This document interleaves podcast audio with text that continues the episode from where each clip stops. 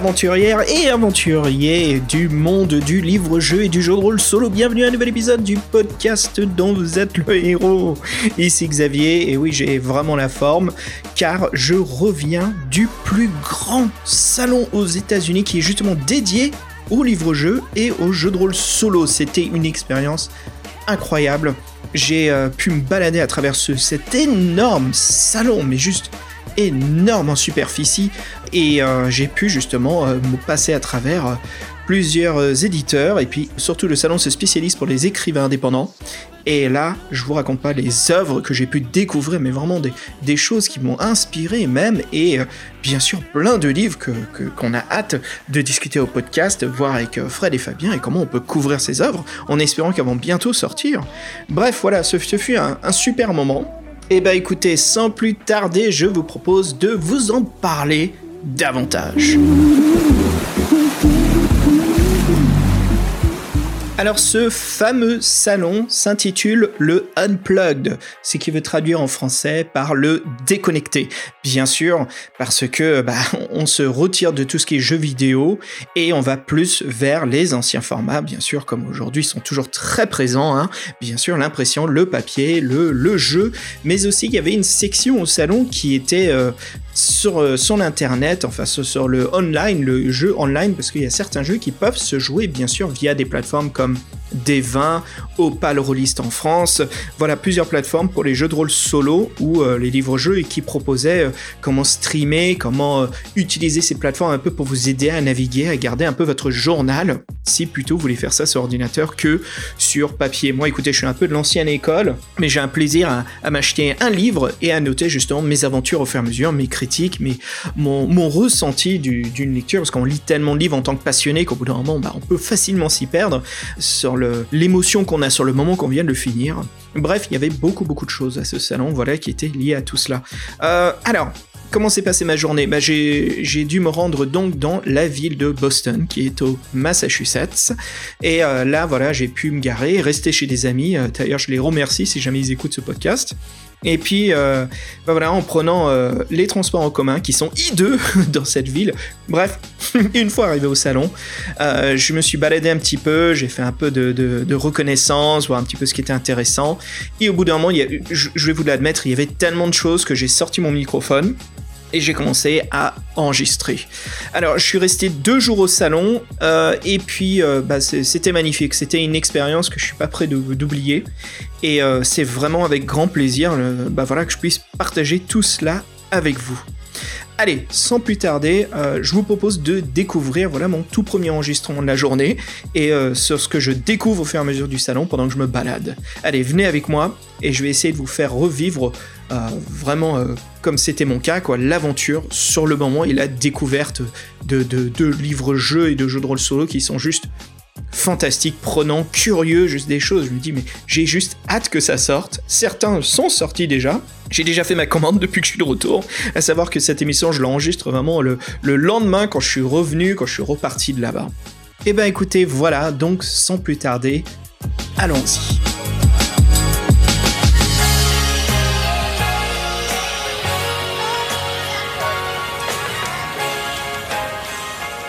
Salut tout le monde, je suis en train de me balader sur le main floor, plateau principal de l'expo. Il se passe beaucoup de choses, super salon, vraiment euh, bah, du jeu de rôle solo, livre-jeu et euh, jeu de rôle, tabletop RPG.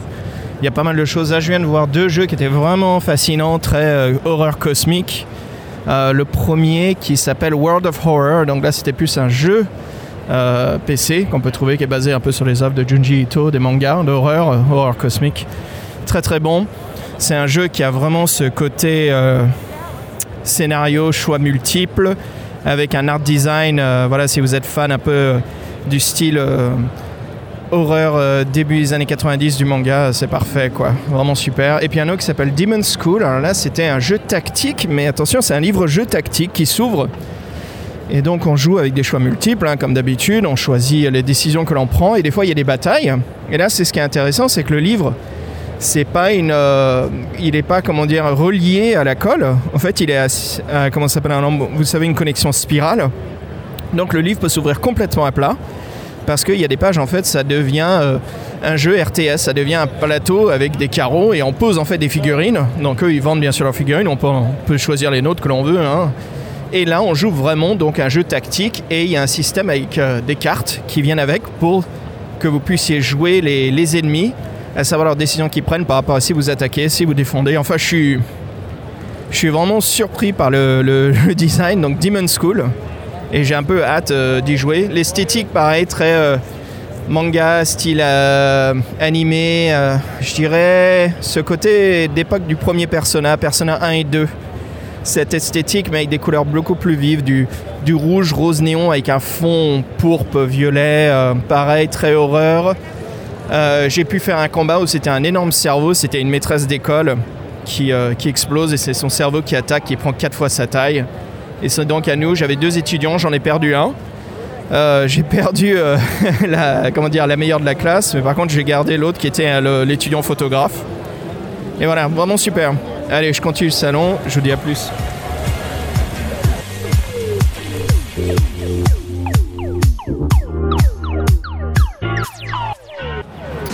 Et de retour, en fait, je suis en train de me balader sur le plateau principal et j'hallucine, il y a un livre-jeu de catch et euh, il y a carrément euh, il y a carrément un match de catch là. Je sais pas si vous entendez. Je vais essayer de me rapprocher un peu. C'est assez dingue ce qui se passe.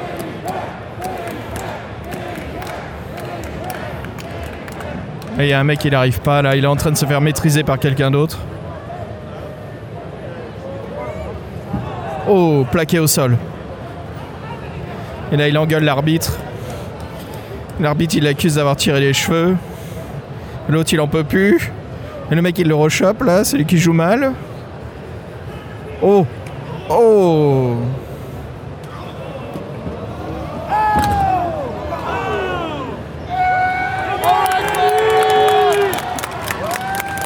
Ça y est, fin du match. Les gentils ont gagné. Oh, attendez, il y a le Messian qui rentre dans l'arène. Il est en train de le défoncer. Ah, c'est bon ça. Et l'arbitre qui le qui l'annule encore une fois. Ça y est.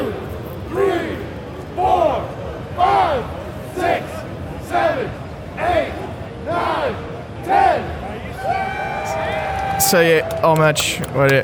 Oh, ça triche encore une fois. Et là, ils sont en train de jouer de la corde de gauche à droite. Là, il vient de sauter en levant le poing. Il l'a taclé. Ça y est. Et voilà, fin du match.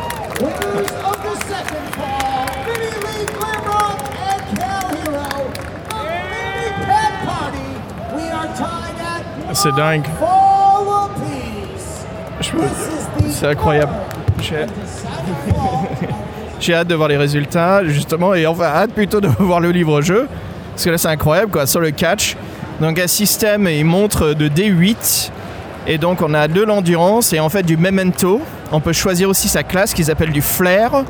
Donc, en dépendant de la classe, on utilise notre D8 pour différents types de résultats. Si on veut faire des techniques qui sont, comment dire, plus, plus catch, euh, plus exhibition, ou si on veut faire justement du rentre-dedans où on veut tricher.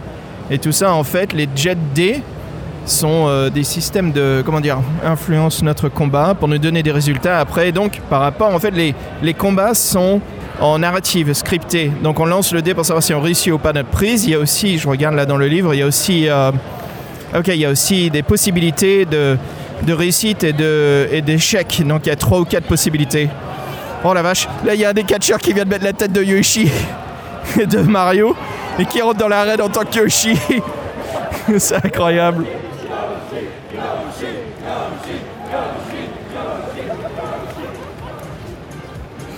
Enfin voilà, c'est incroyable, vraiment super. Ça s'appelle Wrestle Quest, le, jeu. Vraiment génial.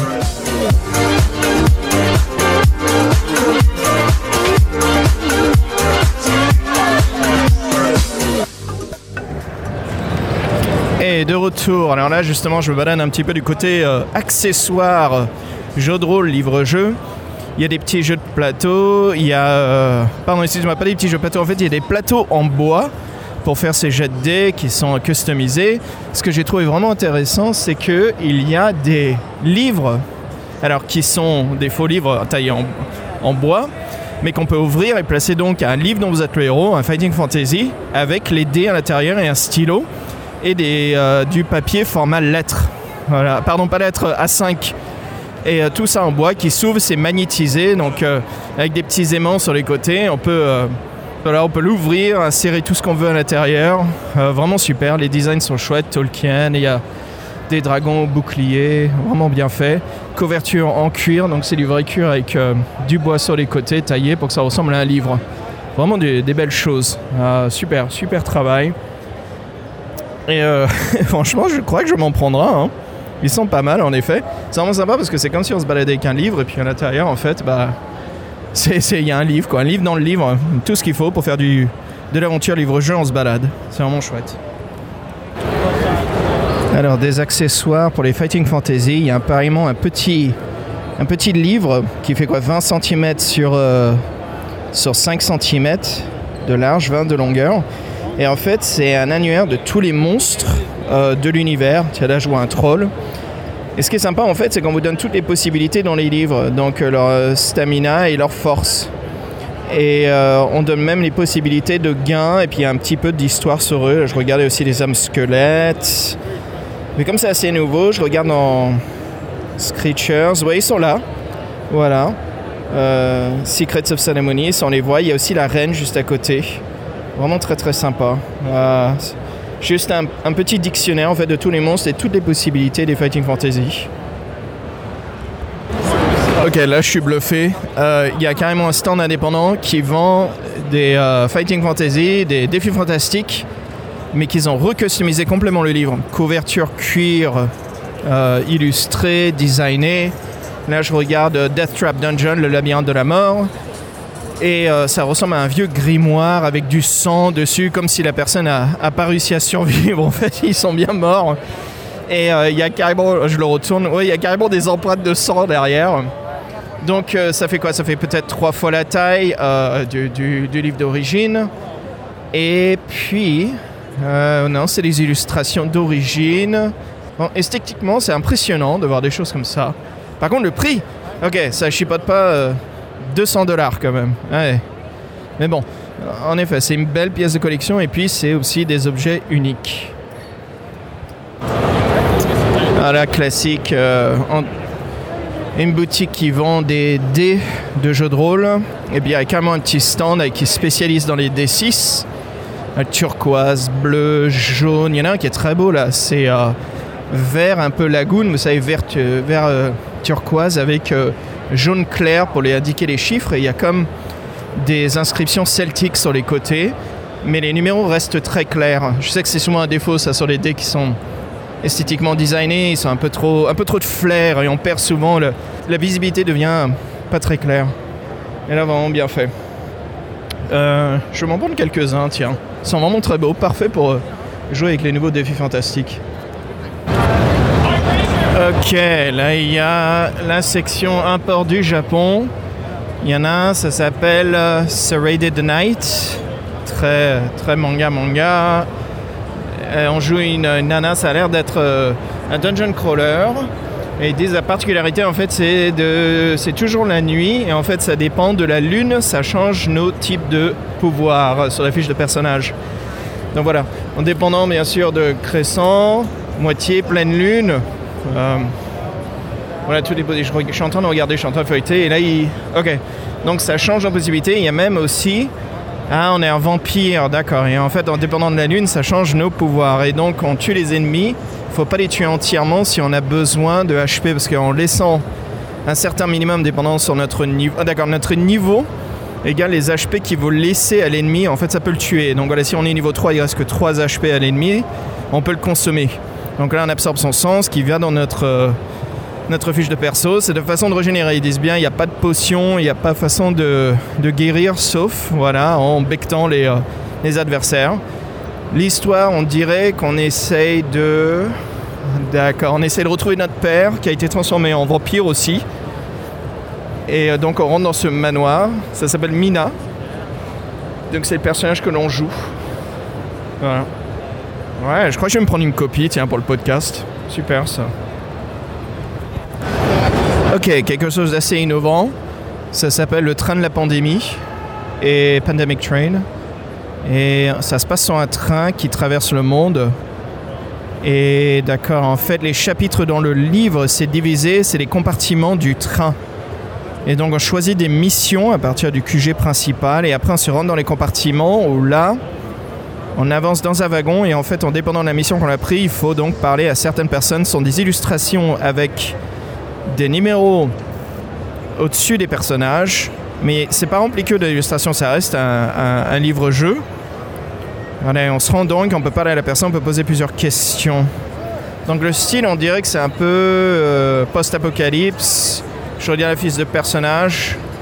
Ok, il y a la santé, mais il y a aussi le moral, et il y a aussi le moral du train. Et en bas, je vois qu'on peut noter nos amis et nos ennemis. Et il écrit en dessous ennemis et amis que les ennemis amis peuvent changer de camp dépendant de nos actions. Et en dessous, on voit aussi leur point de vie et aussi leur morale. Ok, donc en dépendant des missions que l'on choisit et comment on décide d'aider les gens, ça dépend s'ils sont contre nous ou avec nous, s'ils vont nous aider pendant les quêtes après ils peuvent apparaître. Waouh Ah super. Alors l'esthétique de la couverture chouette, on dirait de la propagande russe, mais modernisée, euh, des graphismes très... Euh, euh, de l'art graphique très très esthétique. Comment dire Ce côté comic books américain, vous savez, les, grilles de pointillés, les ombres très, très contrastées. Les couleurs sont fades, un peu comme s'il y avait de la poussière autour de la couverture. Vraiment, vraiment prenant, visuellement prenant. Comme si, comme si la propagande russe, de celle qu'on connaît des années 40, elle était euh, faite aujourd'hui. Ok, je continue à me balader.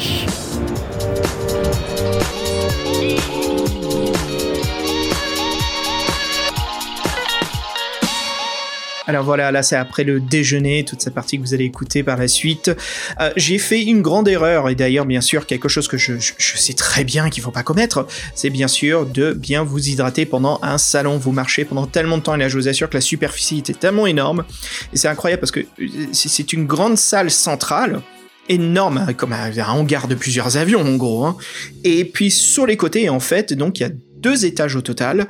Euh, et c'est sympa parce que les étages, ils notent. Euh, il y, a des salles de cinéma, en fait, des salles de conférence, pardon et il note ces salles par rapport à des animaux. Donc bien sûr, tout ce qui est rez-de-chaussée, c'est des animaux de terre, et tout ce qui est euh, à l'étage d'au-dessus, euh, bah voilà, c'est des volatiles.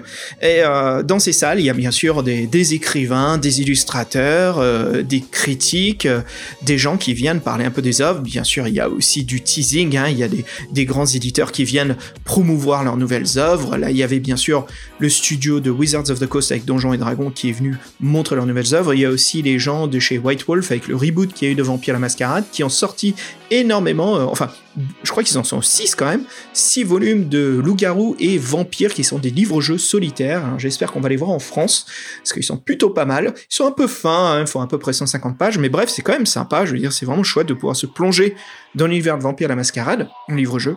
Voilà, il y avait vraiment beaucoup de choses. Il y avait aussi un documentaire que j'ai pu voir le soir. Euh, et euh, là, c'était c'était top, quoi. Allez, je reviens tout ça un petit peu après, quand c'est le début de la soirée. Allez, bonne écoute.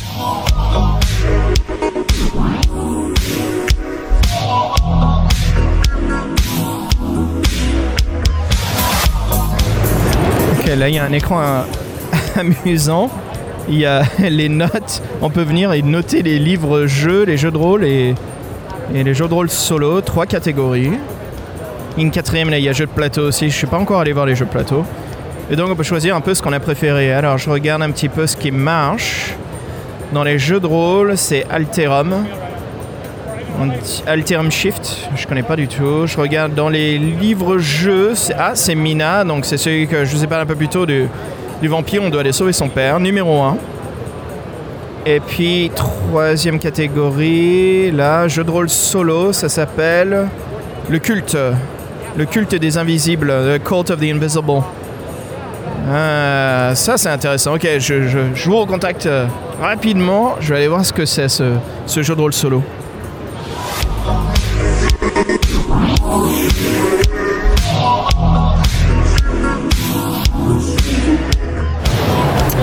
Ah ouais, là ça assure quand même, il y a un rayon de peluches.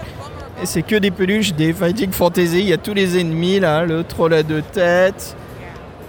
il y a Yastromo. Oh la vache.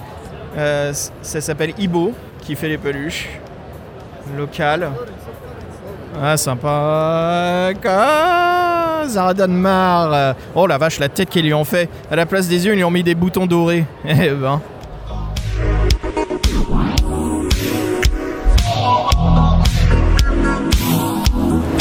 Ok, là je vois un autre jeu qui est similaire à l'un que je vous ai parlé un peu plus tôt, où le livre-jeu s'ouvre entièrement et qui devient un plateau de bataille en fait. Et là en fait c'est euh, Deuxième Guerre mondiale, donc c'est les zombies, ce sont bien sûr les nazis. Et il faut les défoncer, donc le plateau s'ouvre. Le livre-jeu se vend dans une boîte de munitions. Donc il y a le livre, plus deux extensions. Des Par contre ça vient avec les figurines, c'est assez complet. Le prix y est aussi, et la vache. Euh, publié. Ils disent que ça arrive bientôt en russe et en français. Donc j'imagine ça va être le marché euh, européen. Pour l'instant aux USA. Ah ouais, et donc le combat utilise vraiment un système complexe euh, des vins, des pouvoirs. Et là je regarde nos fiches de personnages. On a un squad de GI spécialistes chacun, béret vert, paratrooper. Ils ont des pouvoirs qui se développent jusqu'à 5 niveaux ce qui change leur pouvoir à travers. Et donc la première campagne ouvre jusqu'au niveau 7 et la deuxième campagne ouvre au niveau 10. Donc voilà, comme je disais, le livre, on le lit, on fait comme une aventure, un livre dont vous êtes le héros. Et puis ça s'ouvre complet pour que les deux pages fassent un terrain de bataille avec des obstacles, tout ce qu'il faut dessus. C'est un grid, c'est du 15 sur 15 euh, sur 25. Et donc on a des actions. Là c'est notre euh, notre dex détermine notre vitesse. Ok, donc là j'ai un des marines, le béret vert, qui a une vitesse de 4, donc il peut bouger 4 cases et faire son attaque. Oui, en fait c'est vraiment le livre-jeu livre-jeu, euh, jeu de rôle solo, quoi. Super. Et ça marche, hein. c'est incroyable. Je regarde les ennemis, comment ils fonctionnent. Donc chacun, chacun son tour. Les ennemis, ils ont leur deck. Ils ont. D'accord, ok, ils ont un numéro par rapport à qui est dans votre équipe. Ça dépend s'ils commencent en premier ou en dernier. C'est très simple. Il n'y a pas vraiment d'initiative. C'est soit si vous les surprenez, ou soit est-ce que vous entrez dans la salle, ils sont déjà là, comme c'est des zombies forcément. Et donc, en dépendant de où vous êtes sur le plateau, ils ont différentes actions. Si vous êtes à 4 cases 2, ils vont faire une attaque à distance. Si vous êtes au moins à une case, deux cases, ils vont charger.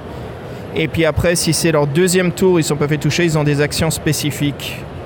Ouais. Ouais. Sympa ça. Zombie World War 2. Allez, je continue. Ok, protocole mythique. Là, ça a l'air intrigant. Je m'approche un peu à travers les champs. Oh, sorry. Et. Ok. Donc, c'est un jeu de rôle solo qui se. D'accord, l'arrière du livre se déplie comme une carte de métro. Et donc, nous parcourons le monde à l'aide d'un wagon de métro qui est opérationnel et il faut donc explorer des endroits mais il y a un système d'intelligence artificielle qui nous permet d'améliorer notre euh, équipement. Donc il y a une mission, c'est de retrouver le dernier code ADN des êtres humains, parce que nous, on est des androïdes. Donc on doit trouver cet être humain, et pour ça, comme on est des androïdes, on peut utiliser l'IA pour améliorer notre équipement, améliorer le train, et améliorer aussi, il y a trois cases. Il y a tout ce qui est cartographie, notre personnage pour la bataille, l'exploration, et puis après notre HP, dextérité. Ouais, et puis il y a plusieurs types d'armes. Il y a un lexique à la fin du livre. Le livre, il fait au moins 300 pages, hein, c'est énorme. Ouais, pas mal. Et 300 pages, mais vous savez, c'est en deux colonnes par page. Pas mal ça. Ouais. Les illustrations sont de très bon niveau. On ah, mais à la vache, il y a un pompier qui a un casque français. Enfin, c'est un pompier français dedans. il a carrément un bouclier. Il a un manteau en fourrure. Et il se sert d'un tuyau euh, pour se battre. Ah ouais, donc un. Je me demande si c'est français. Non, non, c'est le design. Ah, chouette. Sympa. Ok, je continue, allez.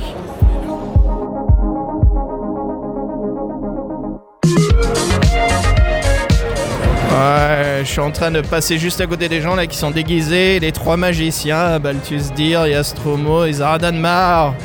super, super. Attendez, je vais essayer de leur euh, parler vite fait.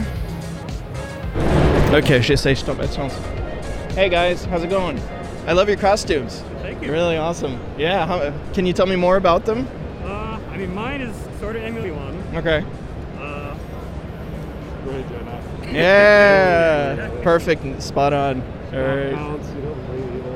Yeah, yeah. Nice. Good colors. Yeah. All right, right on. All right, thank you very much, guys. Hey, cheers. Ouais, je parlais un, peu, un petit peu, il me disait justement leur inspiration venait bah, des... Forcément, les livres, il n'y a pas autant à développer, donc ils sont inspirés en fait des Jedi, quoi, des magiciens et Jedi. Parce qu'ils retrouvent en fait euh, un peu le même symbolisme des capes, et puis bah, après ils ont ajouté plein de flair, plein de couleurs. Bien sûr, pour donner ce côté sorcier avec euh, tous ces gris-gris, ces outils accrochés à leur ceinture. Hmm. C'est du beau travail. Quand on est fan, hein, il n'y a pas de limite, quoi. C'est du beau boulot.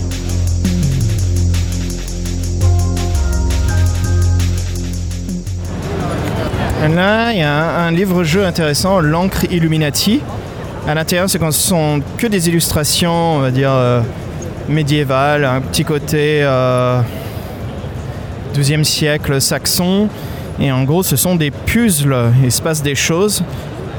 Et euh, ce sont des animaux déguisés en guerriers, donc euh, humanisés.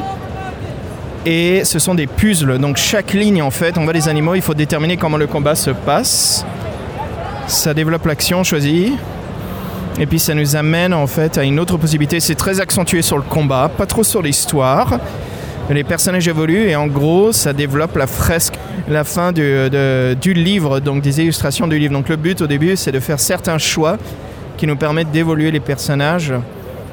Ah ok, donc il y a les parents, les grands-parents, les aïeux, trisaïeuls, euh, tous, euh, se développent. En gros il faut arriver à une certaine génération, il est bloqué, il est gardé dans notre groupe. Voilà, donc pour c'est des chapitres. À chaque chapitre, il faut avoir un certain, euh, une certaine génération qui arrive à survivre. Et si on se retrouve avec une génération, la génération d'après, bien sûr, ça veut dire qu'on a perdu des membres. Donc la difficulté euh, change et le chapitre change par rapport à ce qui se passe. Parce que les personnages ont des dialogues, donc ils se parlent entre eux. Il y a une évolution, donc tout dépend de qui, avec qui ils sont. Hmm. Et vraiment euh, impressionnant l'art, hein, vraiment réussi le côté euh, art, euh, le côté euh, très- les enluminures euh, à chaque début de, paragraphe euh, avec euh, des illustrations. Certaines sont en couleur, on dirait à peu près tous les 30 pages. Le livre fait à peu près 600 pages, assez énorme. Mais euh, bon, il ne se passe pas autant de choses sur chaque page quand même. Le jeu, euh, le a l'air vraiment compliqué quand même. Euh, mais c'est là où il y a de l'int- c'est intéressant. Je, je vais en voir avec un petit peu avec eux si je peux en apprendre un peu plus.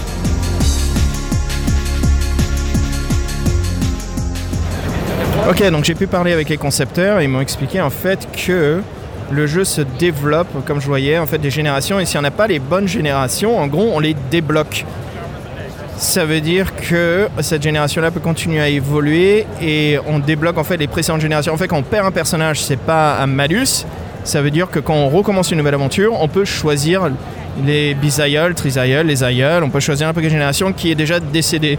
Donc au fur et à mesure de chaque relecture, ça change l'aventure, ça change. Il y a, je vous m'ont montré, il y avait quelques possibilités de dialogue et les dialogues en fait développent euh, quel type de combat on va avoir, si on va se faire face à des à des boss ou à certains ennemis, différentes choses par rapport à, l'histoire des personnages. L'Inc Inc, Inc Illuminati, voilà, Inc Illuminati. Allez, je continue le salon.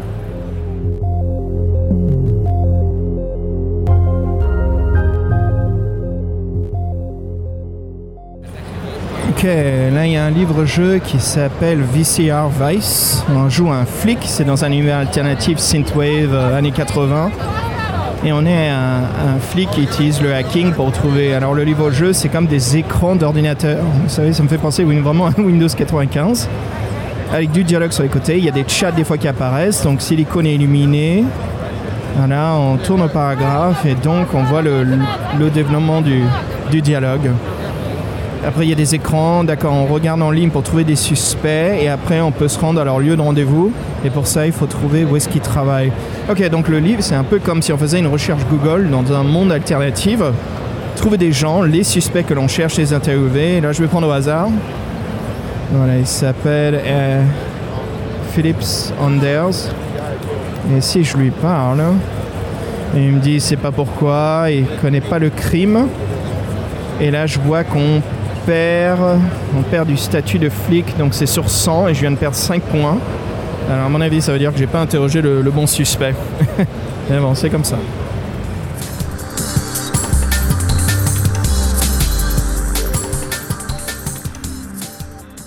Ok, là il y a un livre-jeu super, là, Giga Blast, où justement on joue des kaiju, des gros monstres du Japon. Et on choisit au début son kaiju, il y en a un qui ressemble absolument à Godzilla. Il y en a un autre, c'est un gros, euh, un gros, euh, comment ça, papillon de nuit, euh, Mothra. Il y en a un, c'est un robot, bref. Et donc il y a des missions, c'est de réussir à traverser la ville. Et en fait, en dépendant des choix que l'on prend, ça augmente une barre d'intensité de, de l'armée qui, qui veut faire feu sur nous ou pas, tout dépendant de combien de bâtiments on, on on défonce. On fait des jets de dés. Alors on choisit déjà le quartier, en dépendant de la taille du quartier, on choisit un dé. Donc là, si on passe par le quartier, euh, il y a- Red Quarter, le quartier rouge. Des, des 12, donc on roule un dé de 12, ça détermine le nombre de bâtiments qui sont dans notre chemin dans ce quartier-là. Donc bien sûr, euh, le plus grand le quartier, le plus de possibilités euh, on peut, on peut défoncer les bâtiments, comme ça change le dé. Je vois qu'ici, c'est downtown, c'est un D20, en effet, un peu le chaos. Et après cela, on roule un D6 en dépendant de nos compétences et possibilités. Et ça, après, donc, le nombre de bâtiments que l'on descend augmente cette barre. Et après, c'est l'armée qui. Oui, en effet, on se passe quelques pages. On voit ici, et l'armée qui nous fait face. Et euh, là, après, ça utilise les statistiques de défense et nous, nos attaques. Et ok, là, il y a un système d'XP ou un système de pouvoir où on peut utiliser nos attaques. Donc là, je regarde, c'est un peu le méca euh, équivalent du méca Godzilla. Il y a une pince éclair, les yeux foudroyants, les rayons laser en sortant du torse. Et en gros, pour réussir ces attaques, il faut utiliser une gauge de pouvoir. Là, c'est écrit battery power, pouvoir, euh, pouvoir de batterie. Et puis après, il faut faire un jet de dés spécifique pour savoir si ça détermine assez de puissance pour défoncer euh, le, char ou les gens qui s'opposent. Et donc on arrive à la fin hein, de chaque... euh, on dirait qu'il y a plusieurs chapitres. Ah, c'est bien pour la longévité. Donc on, on se combat contre un autre adversaire. Et là c'est la grosse baston.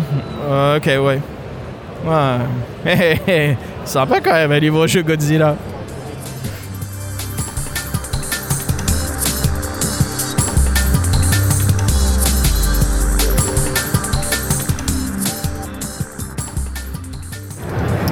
Ok, je crois que j'avais rien à voir. euh, si je l'ai déjà dit, ça va être mon deuxième coup de cœur. Euh, Terrarium, donc Terra et puis euh. Et c'est écrit euh, N-E-W-U-M, Newum, Terranium. Et puis donc c'est un livre-jeu où on doit replanter le monde post-apocalypse, mais avec un côté optimiste, où on a un camion, parcourt le monde, il faut trouver des graines et planter les graines. Donc il n'y a pas de bataille, mais c'est plutôt un système de, euh, conversation, de, charisme, de, de soit mentir. Il n'y a que des skills sociales sur la fiche de personnage. On avance à travers le livre.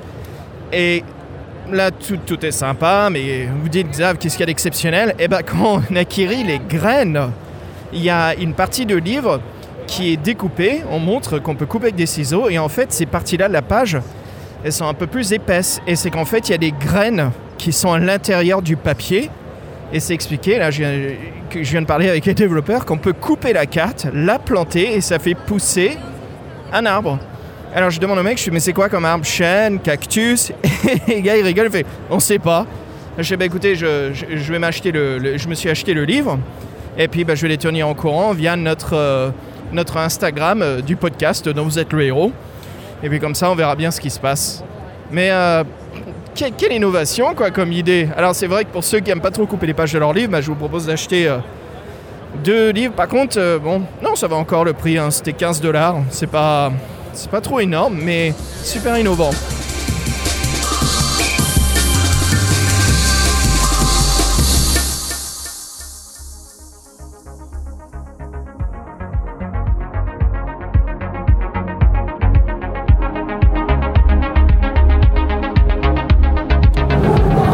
Et salut tout le monde. Bah écoutez, c'est la fin de la journée. Je suis vraiment crevé au festival là du, bah, du jeu de rôle, du livre-jeu et du jeu de rôle solo. C'était c'était impressionnant. J'ai vu vraiment des trucs qui m'ont scotché, inspiré. Euh, surtout le, bien sûr le booth euh, de Fighting Fantasy qui était présent avec euh, Secrets of Ceremonies et puis Shadow of the, the- Giant. Mais c'est pas ça qui m'a le plus attrapé. C'était un livre-jeu. C'était plutôt un jeu de rôle solo. Et ça se lisait presque comme un livre-jeu. Il y avait carrément des moments où on lisait ce qui se passait à l'intérieur. Ça s'appelait euh, Full Quiet. Donc euh, silence complet. Et on jouait en fait à un père de famille qui se balade dans le forêt du Pacifique euh, nord-ouest américain.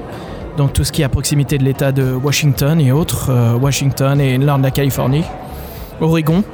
Et un soir, il y a un signal et notre fils part euh, charger le générateur, il disparaît dans les bois. Et puis voilà, nous après on est à la recherche de notre fils, on est un ex-marine donc on est assez bien équipé, on prend notre pistolet. Et puis quand on est dans les bois, on se rend compte en fait qu'il y a des, extraterrestres mais presque comme des ombres, c'est pas vraiment comme des, petits gris, hein, mais des sortes de- de- d'entités qui ont ni structure physique, qui sont à moitié gélatineuses.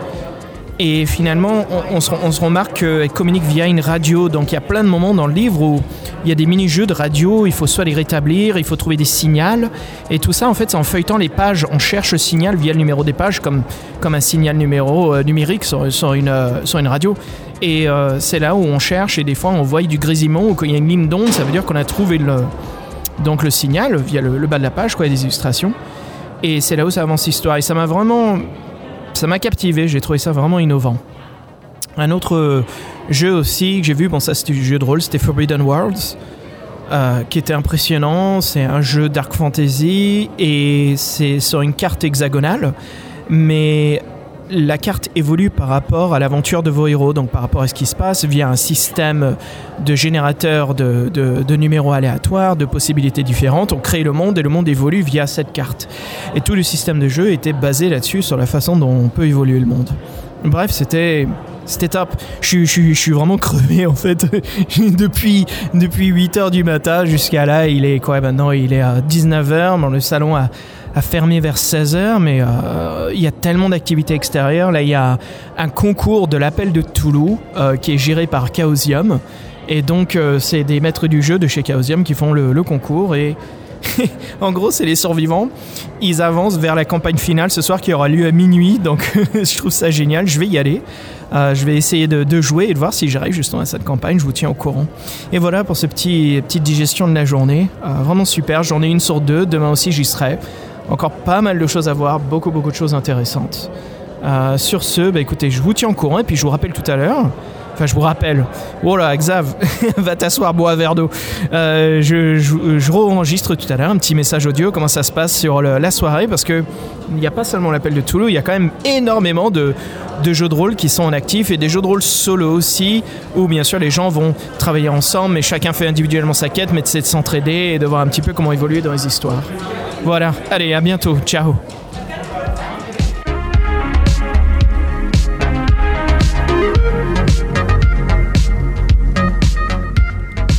Hey, Xavier ici de retour. Bah, en fait, juste pour vous dire que j'ai été pris euh, par l'épaule, en fait, par un groupe de joueurs qui cherchaient quelqu'un, un joueur en plus.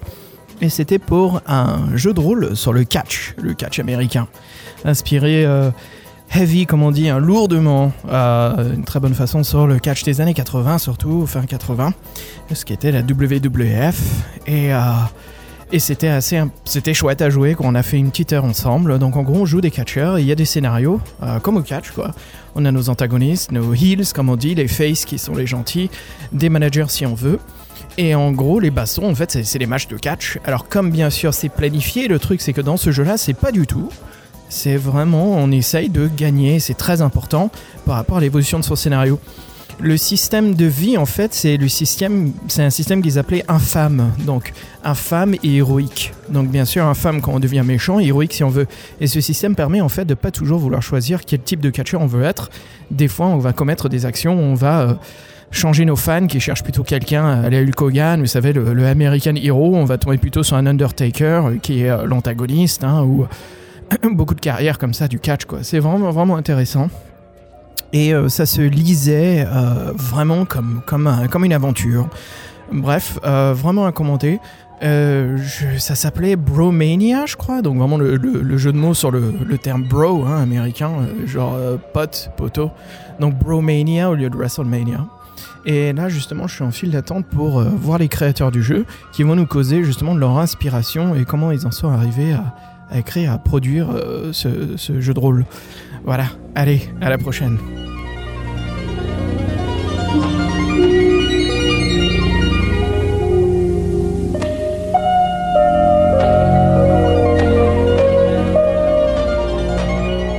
Et voilà, donc les choses se calment, j'étais crevé, j'avais énormément de, de livres sur moi, on m'a même offert une peluche d'un livre-jeu qui s'appelait euh, Flo, où on joue un renard aventurier. Alors bien sûr un renard euh, humanisé hein, qui, euh, qui a un bouclier, sa petite tenue, il me faisait penser un peu à Link, hein, vous savez, du, des jeux Zelda. Euh, et euh, pas mal de petites choses bien bien sympas, des goodies, des porte-clés. euh, J'ai pu voir euh, encore un troisième cosplay de, de Zagor dans les couloirs. Ce qui est sympa, c'est que les Américains, ils sont pas trop Seuls, vraiment les, les plus les plus fans, hein, les plus nerds, comme on dit, ils connaissent très bien les fighting fantasy. Mais vous savez, comme c'est anglais, ils connaissent pas trop bien. Ils connaissent plutôt tout ce qui était les les livres-jeux Donjons et Dragons. Hélas, on revient toujours à Donjons et Dragons. Et là-bas, justement, j'étais l'un des des aficionados, des, des des maîtres du jeu, euh, des gardiens, des keepers hein, de l'appel de Toulouse. Et euh, bien sûr, il y avait des exposants. Il y avait un, exposant de, de l'Espagne qui était venu montrer un peu ses appels de Toulouse, une série des œuvres de Lovecraft en livre-jeu, très fin, mais très très sympa, très dynamique, mais pas très complexe. Il y avait Chaosium qui était présent.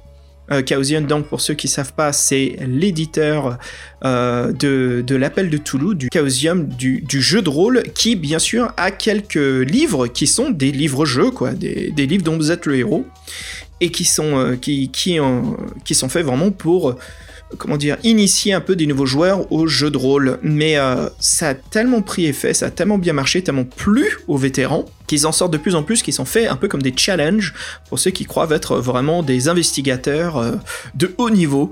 Et donc euh, c'était sympa de voir Chaosium. Il y avait aussi Free League Publishing, voilà Free League qui euh, publie euh, des jeux de rôle très très importants point de vue culturel. hein. Donc pour vous citer quelques noms, bien sûr les jeux Alien basés sur les, les fameux films de Ridley Scott et James Cameron, hein.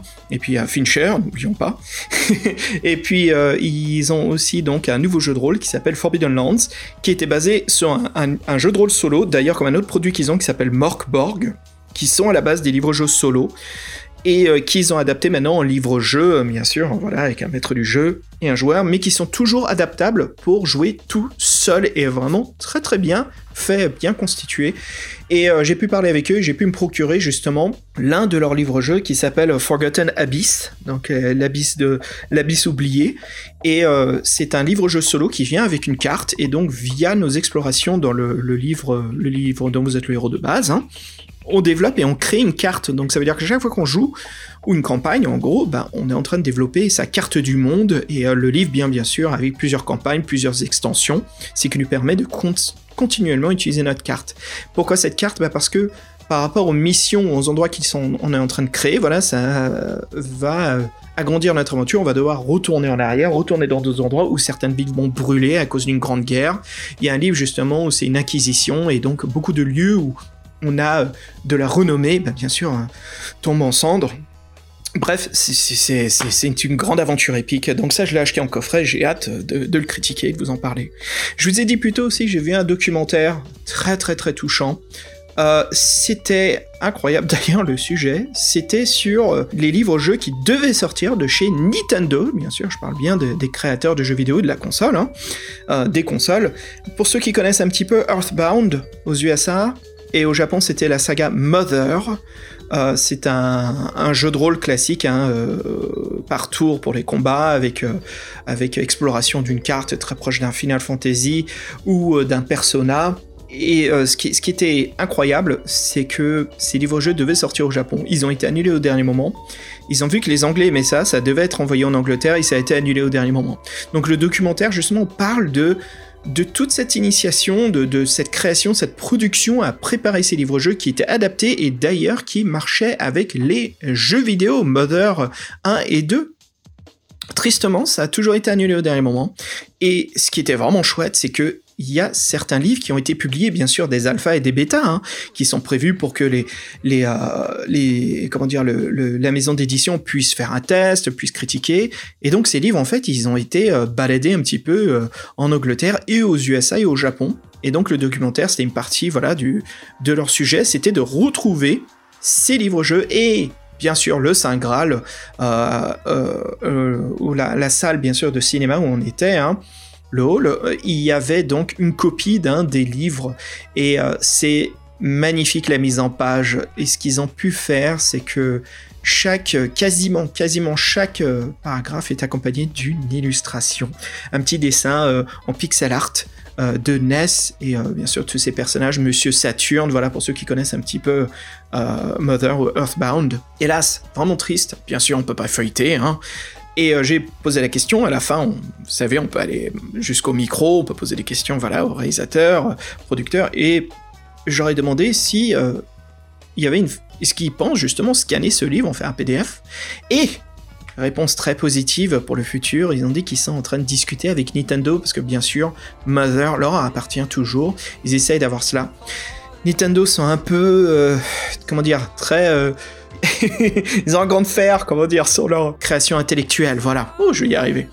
Et donc, euh, Mother, bien sûr, c'est un truc qu'on trouve aujourd'hui dans Super Smash Bros. Plein de jeux très modernes où on trouve ces personnages. Donc voilà, ils sont un peu difficiles là-dessus à convaincre, mais ils ont dit qu'ils étaient plutôt optimistes. Et c'est pour ça que Nintendo n'a pas dit non. Donc je pense que c'est juste une question de droit. Et ça, si ça sort, mais ça serait chouette parce que ça veut dire que ça sera un livre, un livre dont vous êtes le héros, quoi. Et publié par Nintendo. Non mais j'hallucine. Bref, voilà, plein de bonnes choses. Donc voilà, écoutez, pour finir euh, ce podcast, euh, ce salon, j'ai passé vraiment un super moment. J'étais mais complètement crevé, la pointe de mes pieds sont KO, HS, long voyage. Mais avant cela, voilà, je suis le soir même, je suis quand même allé me chercher un verre, quelque chose à boire et un deuxième verre. Et puis euh, j'ai pu regarder un petit peu ces livres. J'ai pu discuter justement avec d'autres personnes au restaurant qui étaient, qui étaient du salon. On a pu tchatcher un peu. Je leur ai dit que je faisais partie du podcast dont vous êtes le héros. Là, ils parlent pas français, mais ils étaient bien curieux, ils sont tous inscrits. c'est sympa, quoi. Donc euh, c'est chouette. Et là, ils pourront pas nous écouter, mais on a de nouveaux inscrits. Donc euh, si jamais ils nous écoutent, euh, hey guys, thank you very much. Voilà, je passe le message. C'était Michael, Andre and Steve. Thank you very much. Voilà, juste un petit mot à la fin pour le remercier de leur geste vraiment très généreux de leur part. Et puis voilà, allez, héroïne, aventurier. Allez, d'ici là, je vous souhaite une excellente journée, soirée. Et on vous dit ici, l'équipe du podcast, à très bientôt. Salut tout le monde, ciao ciao